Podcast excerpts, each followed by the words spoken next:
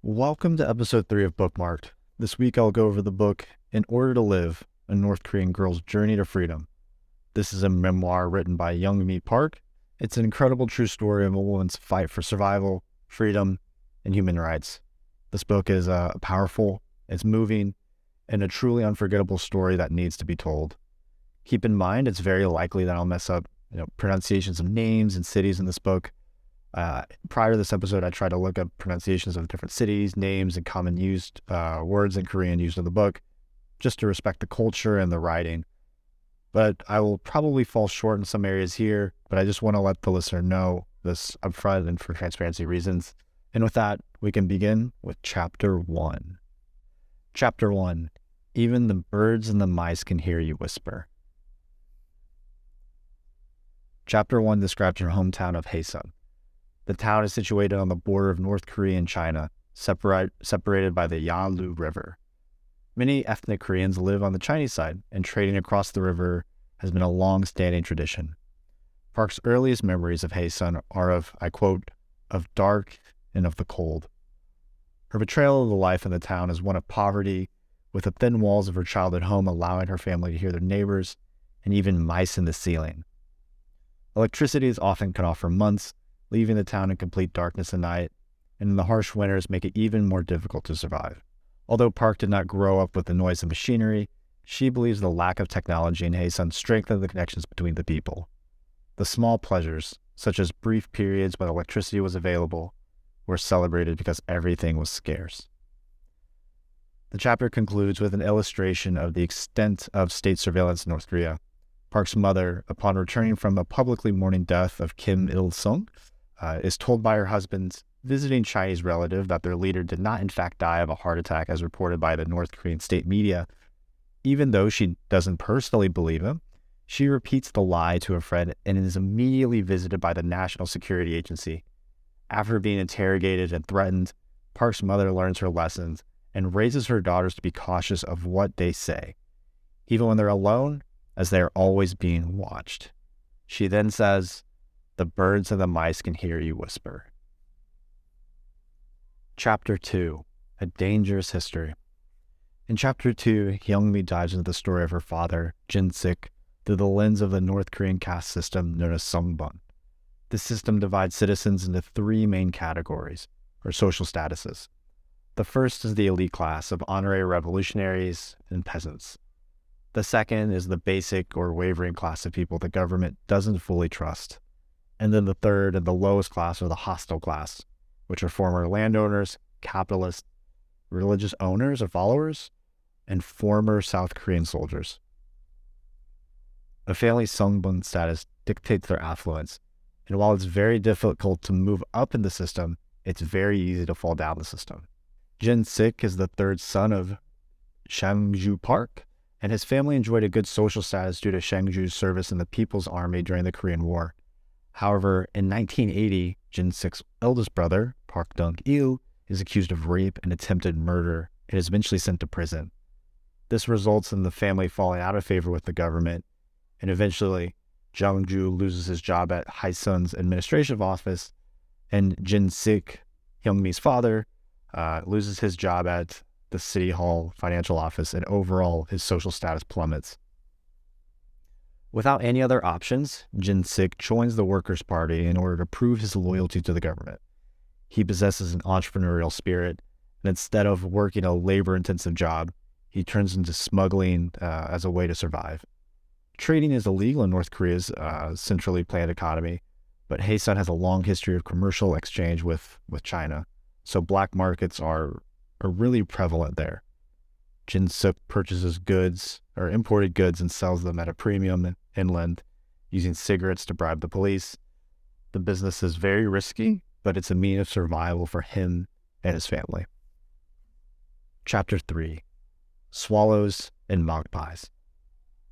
Chapter 3 focuses on the background of Park's mother, Kim Suk Byung, including her family history and her marriage to Jin Sik. Kim Suk was raised in an environment that taught her not to question North Korean leadership and was never opposed to foreign ideas that uh, because she grew up in Gowon. Despite being a clever student with a degree in organic chemistry, she was still affected by the panic that followed Kim Il sung's death and wondered how the earth could still continue to spin. She met Jin Sik through her brother, and her parents deemed the match suitable, so they were married without a ceremony eventually.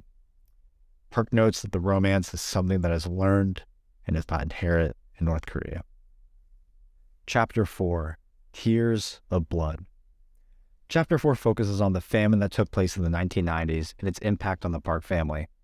Initially, their living standards were you know, decently better compared to their neighbors, but due to their poor Songbun status, they were still not considered part of the elite class. However, the North Korean regime's political and economic instability caused their financial and social status to decline significantly more. In 1990, the North Korean economy suffered a collapse when Moscow withdrew its offer to export goods at a discounted rate to the country. This resulted in a widespread famine across the country and forced people to engage in illegal trading activities just to survive.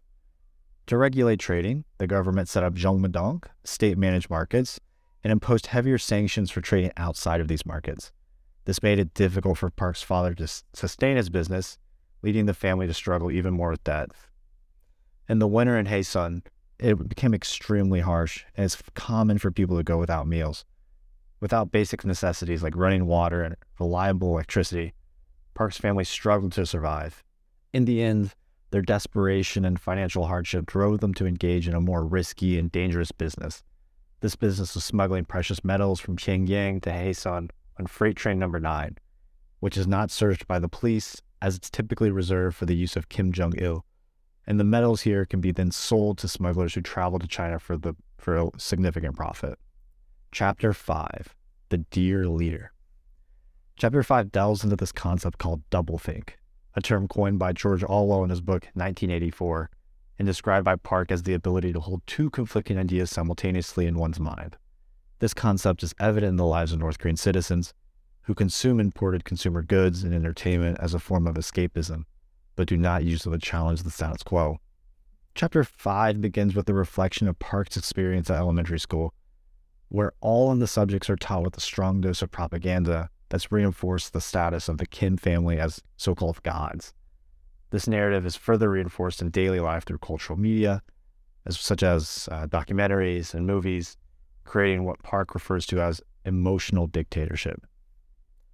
North Koreans are exposed to this indoctrination from a young age, through weekly meetings with key officials and public executions to reinforce the regime's power.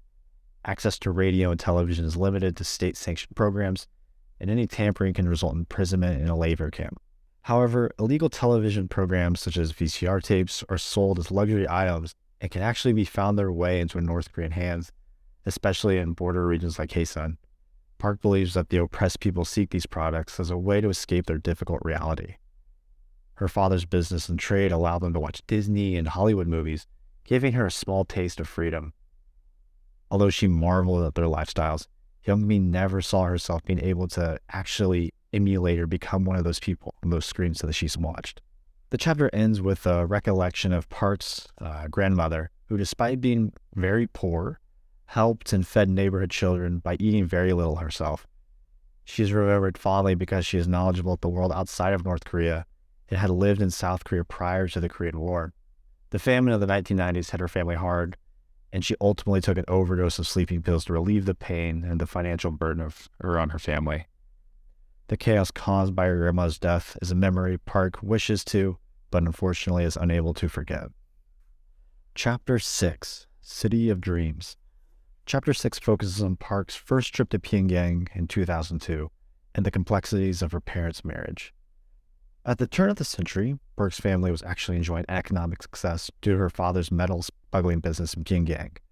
However, he eventually became involved with a young woman named Won Sun, who worked as his assistant and lived with her family in an apartment that he rented a room in.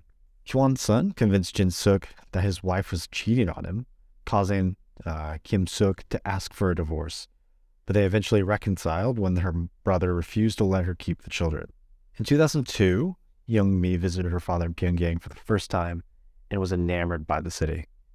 She stayed in Yuan Sun's apartment and overheard her trying to convince her father to divorce her mother. Despite not truly understanding their relationship, Young Mi was still just in awe of the city lights and the experiences of the city. She loved visiting the zoo and trying fizzy drinks for the first time. Eventually, on the train ride home, she saw the contrast of the city's beauty with the surrounding poverty. When Jin Suk returned to Pyongyang, he received a call about Hwan Sun, who had gotten into trouble with the police for the side business she was running with another smuggler. Kim Suk, again Young, Mi's mother, warned him to stay away from this woman, but ultimately he ignored her advice. Chapter 7 The Darkest Nights. The start of Chapter 7 occurs in October of 2002, and the details of the arrest of Hwan Sun and her accomplice of their smuggling operation. A captured copper smuggler from Pyongyang provided information to the authorities, leading to an ambush at Sun's apartment. Park's father went to check up on her and eventually was also taken into custody, ending up in a Cheongsong labor camp for his uh, for his crimes. Although Hwan Sun's sentence was lighter than his, and Park accepts it as a matter of survival like her father. Park's father eventually went to go check in for her, but he was also eventually taken into uh, custody and ended up in a labor camp for criminals. In November, Park's mother goes to Pyongyang to help her husband, leaving her two young daughters behind in Hyesan for the month of December. Young Mi and her sister were forced to drop out of school and face the hardship of the winter all by themselves. They were able to survive thanks to their kind neighbor, Kim Jong-ae, and the support of Young Mi's best friend, Young Ja. In January, Park's mother returned briefly and told the girls about their father's torture in prison. Despite their pleas, she had to leave again to go help him. At first, Jin Suk was held at Camp Number 11, a labor camp for petty criminals in Pyongyang. While their mother was spared from serving time, their family's reputation was severely damaged by their father's imprisonment. Eventually, their own relatives and neighbors shunned and teased them, and without their father's income, Park's mother was forced to sell their house in Hyesan and move the family to her hometown in Kwon. And that's the end of chapter 7. Chapter 8 A Song for Chosun. After the arrest of her father, Youngmi and her sister moved in with their uncle, Min Sik, who already has two children of his own and struggles to make ends meet. To ease the financial burden, Youngmi's aunt takes her to a remote village in the countryside. There, Youngmi must help with manual labor around the house, but in exchange, she's given food to eat.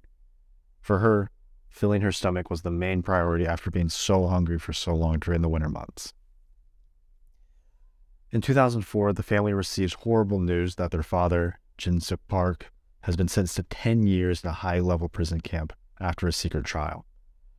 This is devastating news as it's well known that people are not expected to survive in these gulags and prison camps, and those sent there are considered no longer human. Young Mi eventually realizes there's a real possibility of her never being able to see her father again. Young Mi's mother eventually calls for her to return to Kyulwon her and her sister return to school and learn to forage for food in the forest. At the age of 11, Young Mi is given some money to start her own business. She starts by selling persimmons, a fruit found in Korea, and she picked up from a local market. And this is where she discovers that trading gave her control over the government. This was truly her first sense of the word freedom. The end of chapter 8. Chapter 9 Jangmadang Generation. The beginning of chapter 9 takes place in 2005 when Youngmi's mother was briefly arrested for moving to Kyowon without the government's approval.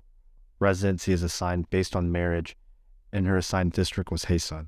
Moving without the approval of the government or uh, the state is strictly prohibited. In the fall of 2005, three years after his imprisonment, Youngmi's father unexpectedly returns to Kyowon. His health has severely declined, but he was able to bribe the prison guard to visit his family.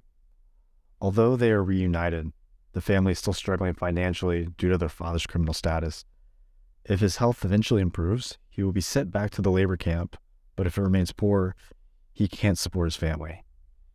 Youngmi's parents decide to file for a divorce so her mother and sisters can move to Kyowon if Jin Sik is re-imprisoned. As Youngmi reaches adolescence, she becomes curious about romance and begins a brief relationship with Jung Joon, a young man from a well-connected family. However, she fears the relationship cannot continue due to her family's reputation. Chapter 10 The Lights of China. Chapter 10 opens with the Lunar New Year celebration at Youngmi's uncle's house in 2007. The event is unpleasant for Youngmi's father as he's treated more like a servant than a family member. As she heads home, Youngmi begins to envy those living on the Chinese side of the Yalu River. The same year, Her family becomes desperate due to their poverty and starts to seek ways to escape North Korea as the propaganda about the country's improving economy no longer convinces them. During this time, Young Mi falls ill and is sent to a hospital where she discovers that medical care is only theoretically covered by the state, but in reality, the doctors expect patients to cover their salaries. Her parents borrow money for her surgery, but they simply cannot afford a nurse. Unfortunately, Young Mi's sister, Yun Mi, decides to leave for China without her and her family on March 25th, and this is where chapter 10 ends.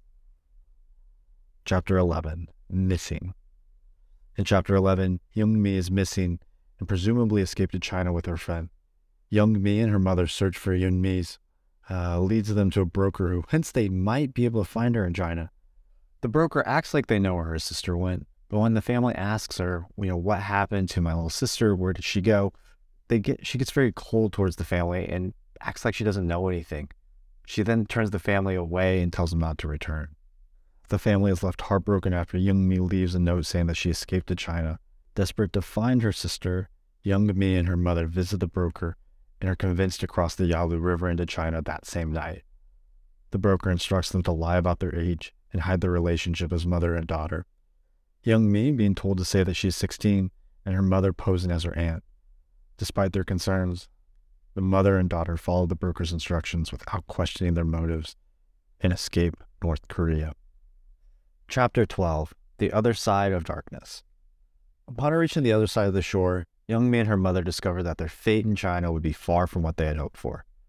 A bold Korean broker took advantage of Young Mi's mother when she refused to let him touch her daughter, leading to a horrific sexual act. The broker and his Korean wife then informed them that they would be sold as brides. Although Young Mi and her mother resisted, they ultimately decided to stay in China rather than face the prospect of potentially returning to North Korea as defectors. The broker Ji Feng takes Young Mi and her mother to Shangshun, where he treats them to a luxurious meal. He informs them that another man will soon arrive and match them with their prospective husbands.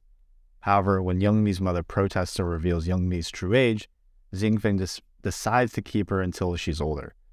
Young Mi's mother is eventually bought by Hong Wei, who is the head of a bride trafficking network, and she's eventually married and sent to a Chinese farmer.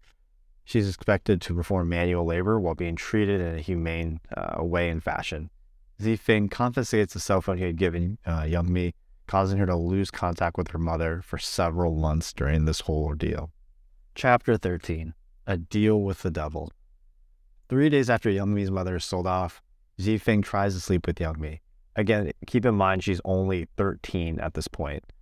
She fights back and refuses to let him take advantage of her. Frustrated, Zifeng gets rid of Young Mi by selling her as a bride to Young Wei, saying that she's 16 years old just so he can get a higher price. Young Wei tries to persuade her um, to sleep with him, but uh, she fights back every time as well. Being Han Chinese, Young Wei does not speak fluent Korean, and Young Wei does not know Chinese, but eventually Hung Wei takes her to a North Korean girl that he previously had sold so she can translate for them. While there, Young Mi begs the Korean girl they're meeting to help her escape from Hong Wei, and the Korean girl accepts to hide her. However, Young Mi realizes that she is soon tricked and that the Korean girl only helped her so she could sell her back to the Hong Wei for a price. With this connections to the underworld, Hong Wei finds Young Mi a week later and helps her back to his apartment. As she's coming back to the apartment, Young Mi decides that she's going to kill herself and live in this uh, torturous environment where there seems to be no hope and she soon grabs a knife or, or a blade edge and holds it to her throat and tells Young Wei that she's going to end it all. Hong Wei sees the determination in this young girl and offers her a deal. The deal is if she sleeps with him and becomes his bride, he will help her bring her mother and father to China. Hyung Mi accepts the deal uh, and sleeps with him. She treats it as a business transaction and nothing more. Um, as this happens, or, or after it happens, she eventually throws up uh, every night she's with him until she eventually becomes numb to it. Again, this is a 13 year old girl. A couple of months later, Young Mi is able to speak Chinese pretty well and is acting as a translator for the newly trafficked North Korean women in Hong Wei's business. Her first transaction is to reunite uh, with her mother and buy her back. Young Mi becomes insensitive to the act of trafficking girls like herself. Eventually, Young Mi learns to live with Hong Wei who, upon learning that she's only 13, begins treating her more gently. Chapter 14 A Birthday Gift. On August 14, 2007, Hyungway's men were able to find Youngmi's father in his apartment in Hyesan. He's then given a phone to communicate with his wife and daughter, and upon learning that his health is no good, Youngmi makes a promise to aid him in his escape and take care of him when they're eventually reunited in China. In the meantime, Youngmi begins adjusting to her new surroundings.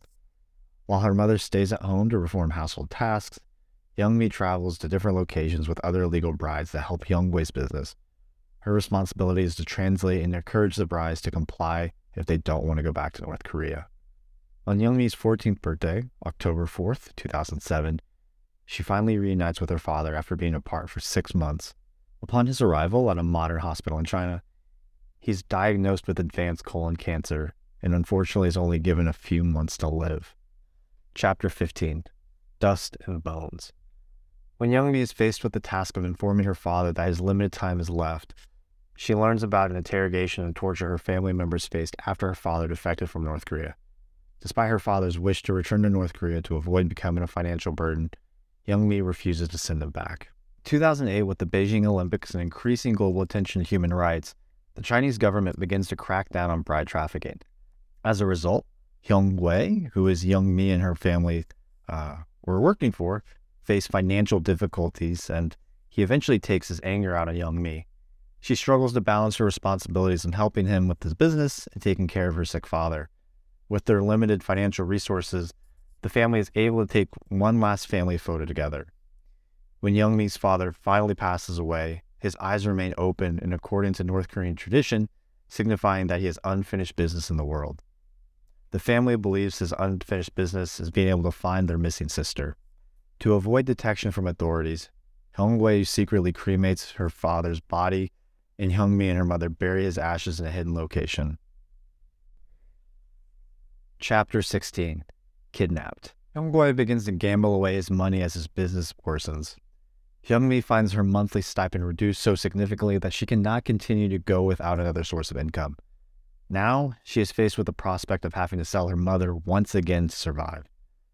They ultimately decide to sell her mother again to another Chinese farmer when Youngmi presents Hyungwei with the money, he ends up gambling it all away.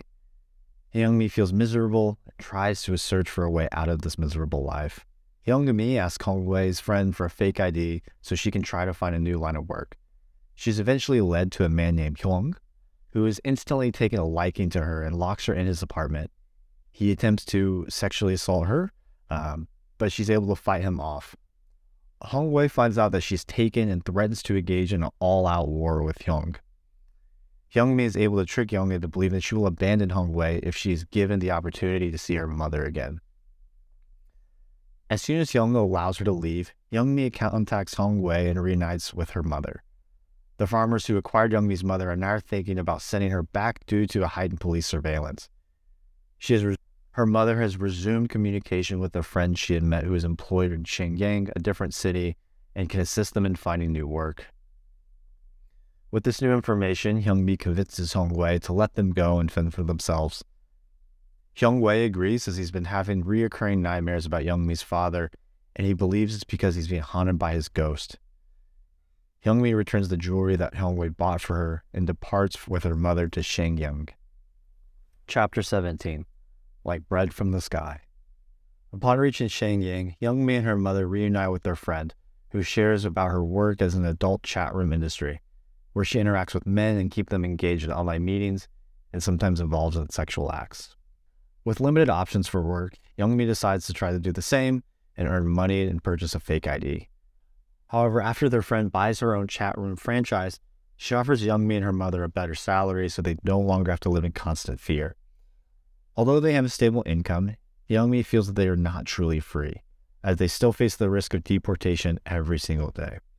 Everything changes as soon as they meet Hae-sun, a North Korean woman who tells them about a Christian ministry in Qingdao who helps refugees escape to South Korea through Mongolia. Youngmi convinces her mother to take the risk and escape to South Korea as it would grant them citizenship and ultimately what they've been looking for since they've escaped North Korea, which is freedom. With the help of one of Youngmi's regular online clients, a South Korean man who offers to financially support their escape, Youngmi and her mother leave for Qingdao to begin their journey towards freedom. Chapter 18 Following the Stars The South Korean pastor who is in charge of helping North Korean refugees escape through Mongolia is aided by a Korean woman and a Chinese Christian man. However, due to the Chinese government's stance on organized religion, Park actually never learned their true identities. As Youngmi and her mother wait their turn to escape, they're both taught about Jesus Christ, which is new to them as they are raised as atheists in North Korea society. When Youngmi and her mother are finally ready to leave, the pastor calls for a final prayer meeting where everyone is asked to confess their sins and repent. When Youngmi does not reveal her time as a sex worker, the pastor insists she confess publicly or he will not allow them to safely travel uh, across the border. Although the pastor eventually dropped the matter, Youngmi left the meeting uh, and the prayer feeling really ashamed and dirty that the pastor would push so hard that she reveals such awful things that happened to them publicly to the rest of the group. The journey across the freezing Gobi Desert at night is dangerous and requires the utmost caution. Before leaving, Youngmi calls Hong Wei to let him know their plans and receives his well wishes. The Christian missionary guides the group to the Chinese side of the border, and they pray for their safety which moves Youngmi to tears. Despite the harsh conditions, Youngmi and the group are successfully found by the Mongolian patrol and arrive in Mongolia on March 4, 2008, which happens to be Youngmi's father's birthday. Chapter 19 The Freedom Birds. Park and her group are apprehended by Mongolian police, and at first, she thinks that they have been saved. However, the officers threaten to send them back to China. And if they're sent back to China, they'll be sent to Chinese authorities and then ultimately sent to North Korea. Youngmi and her mother have hidden blades on their clothes and are ready to take their own lives if they're forced to return to North Korea. Seeing the determination in Youngmi and her mother, the Mongolian police decide to let the entire group pass. They eventually arrive in a military base uh, in Mongolia, awaiting their journey to South Korea. They are housed and fed in a group, but treated like criminals instead of refugees. Youngmi later discovers that her group was one of the last to leave successfully, as the missionary group was closed down and the guides were arrested by Chinese authorities. On April 20th, 2009, Youngmi and her mother meet with a representative from South Korea who arranges for their departure. Upon landing, she is amazed by the technology on display at the Seoul International Airport. They are eventually greeted by an agent of the National Intelligence Service and subjected to searches, questions, and medical examinations. After they are cleared and deemed uh, to be legitimate refugees and not North Korean spies, they are then sent to a quarantine facility with other defectors. Two weeks later, Youngmi and her mother are called in for questioning and asked about their experiences in China. When asked about their plans in South Korea, Youngmi responds that she wants to attend university. The officer interviewing her expresses doubt that her ability to succeed in a competitive environment like South Korea, which really discourages her. By the end of June, Youngmi and her mother transferred to a resettlement center where they learn about life in South Korea, the culture, how to interact with others, and how to fit in with the culture. Chapter 20 Dreams and Nightmares. At the resettlement center, Youngmi is exposed to new ideas and ways of living, including learning South Korean national anthem and modern life. The living conditions are cramped as the center is only designed to house 200 people, but now is overpopulated with 600 refugees. Youngmi realizes that the impoverished conditions depicted in North Korean propaganda is not the reality in democracies.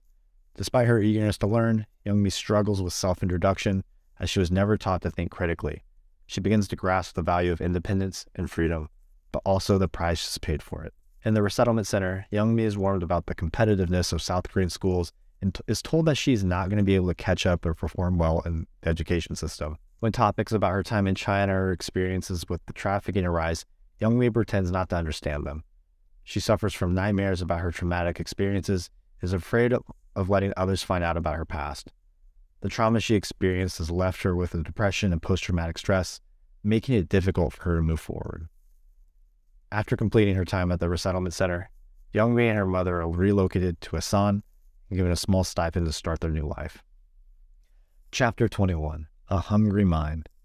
Chapter 21 marks the beginning of Youngmi's journey in South Korea. Her first experience in the country was a negative one.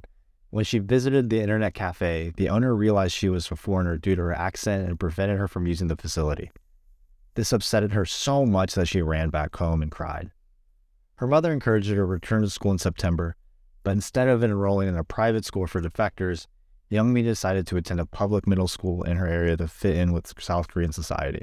The school administrator questioned her ability to keep up with the workload that she would have to uh, undertake, and her classmates gossiped about her, causing Youngmi to eventually give up attending the middle school, becoming anxious about leaving her apartment and socializing with others.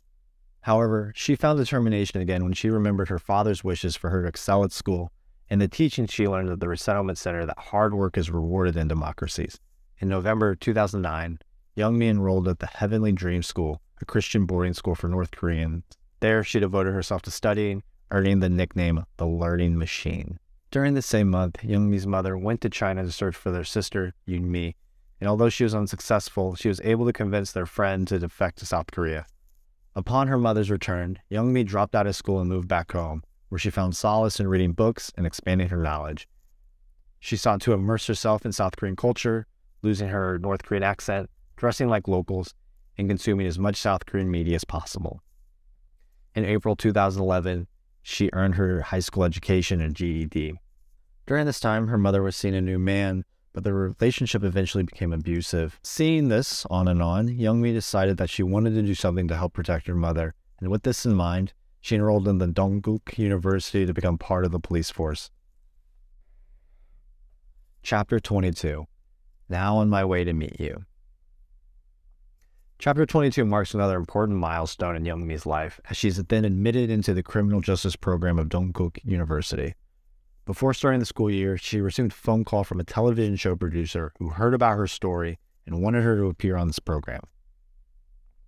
She initially declined out of fear of becoming a public figure, but the producer ultimately convinced her uh, since the show had a large viewership and might help find her sister. With the support of her mother, Young Yeonmi agreed to participate, and the show aired in January 2012. But alas, there is still no news of her missing sister. Young Yeonmi quickly immersed herself in her studies at the university and spent most of her time at the library. Despite her new life in Seoul, she still struggled with feelings of not belonging and wondered if she truly belonged to this new culture. A few months later, after the first TV appearance, Yeonmi was approached by the producer of a popular entertainment show called Now on My Way to Meet You. She was offered the opportunity to join the panel, which consisted of North Korean defectors. While her primary motivation was to find her sister, she also learned a lot of the realities of North Korea through the stories of other panelists. Despite her involvement in the show, Yeonmi was still unable to locate her sister. Chapter 23 Amazing Grace. In the following months, it became clear to Young Yeonmi's professors and classmates that she is not South Korean. After they recognized her from appearing on the TV show, Now My Way to Meet You, uh, she became uh, pretty famous in the university. Young Yeonmi grapples with her self image and wishes to blend in with South Korean culture, but she now realizes it's impossible to hide her North Korean background.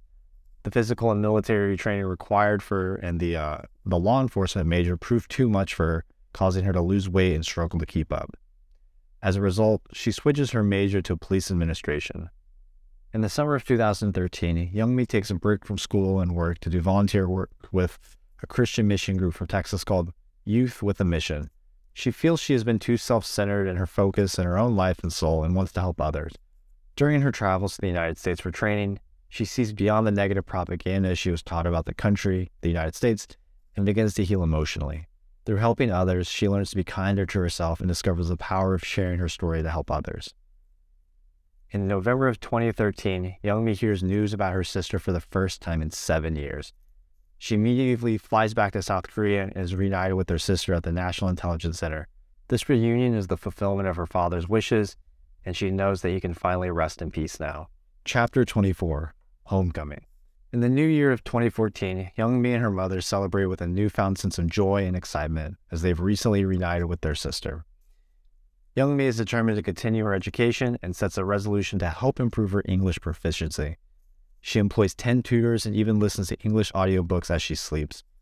Following a successful speech about North Korea at a Canadian Maple International School, Yeonmi is invited to represent her country at the One Young World Summit in Dublin. Here, she speaks about human trafficking in China and is interviewed by various European media outlets, but chooses to omit her personal story. Determined to share her experiences, Yeonmi decides to write her memoir. She returns to Seoul to discuss the matter with her mother and sister, who offer their full support. In 2015, the North Korean regime releases a video in which her family in North Korea denounces her, causing her great pain. However, Yeonmi remains hopeful that they will be able to be one day free. Yeonmi's mother travels back to China in the spring of 2015 to retrieve her father's ashes, which they bring back to South Korea and reunites with her family. The chapter closes by discussing their family's dream of hopefully one day reuniting her father's ashes with their hometown of Hyesan in a reunified Korea. Moving on now to the key takeaways that I had from this book. Um, the first big one that came to me was practicing gratefulness.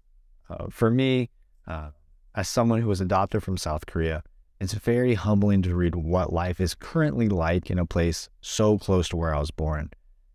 It truly makes me feel honestly eternally grateful for the way I was raised in a country where I can be free and I know what that truly means.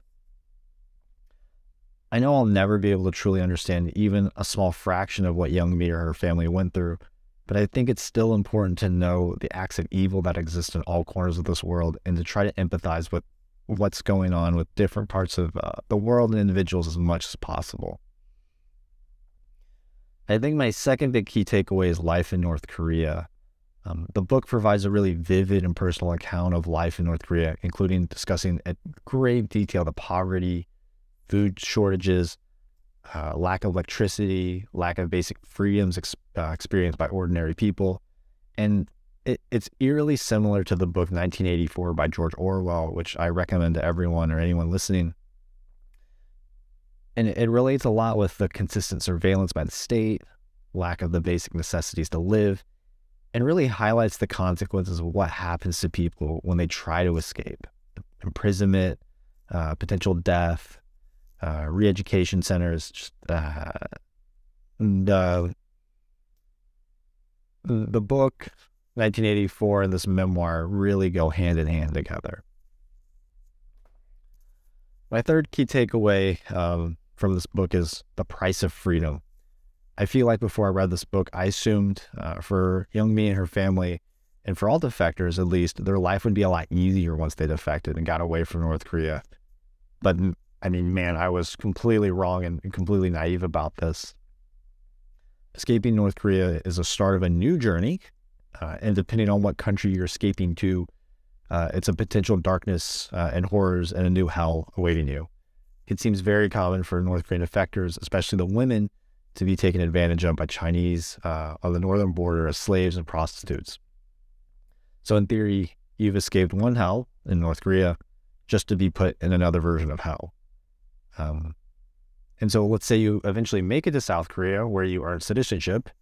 And it seems there as well that North Korean defectors are typically, they have a hard time transitioning into society. Again, it's this price of freedom.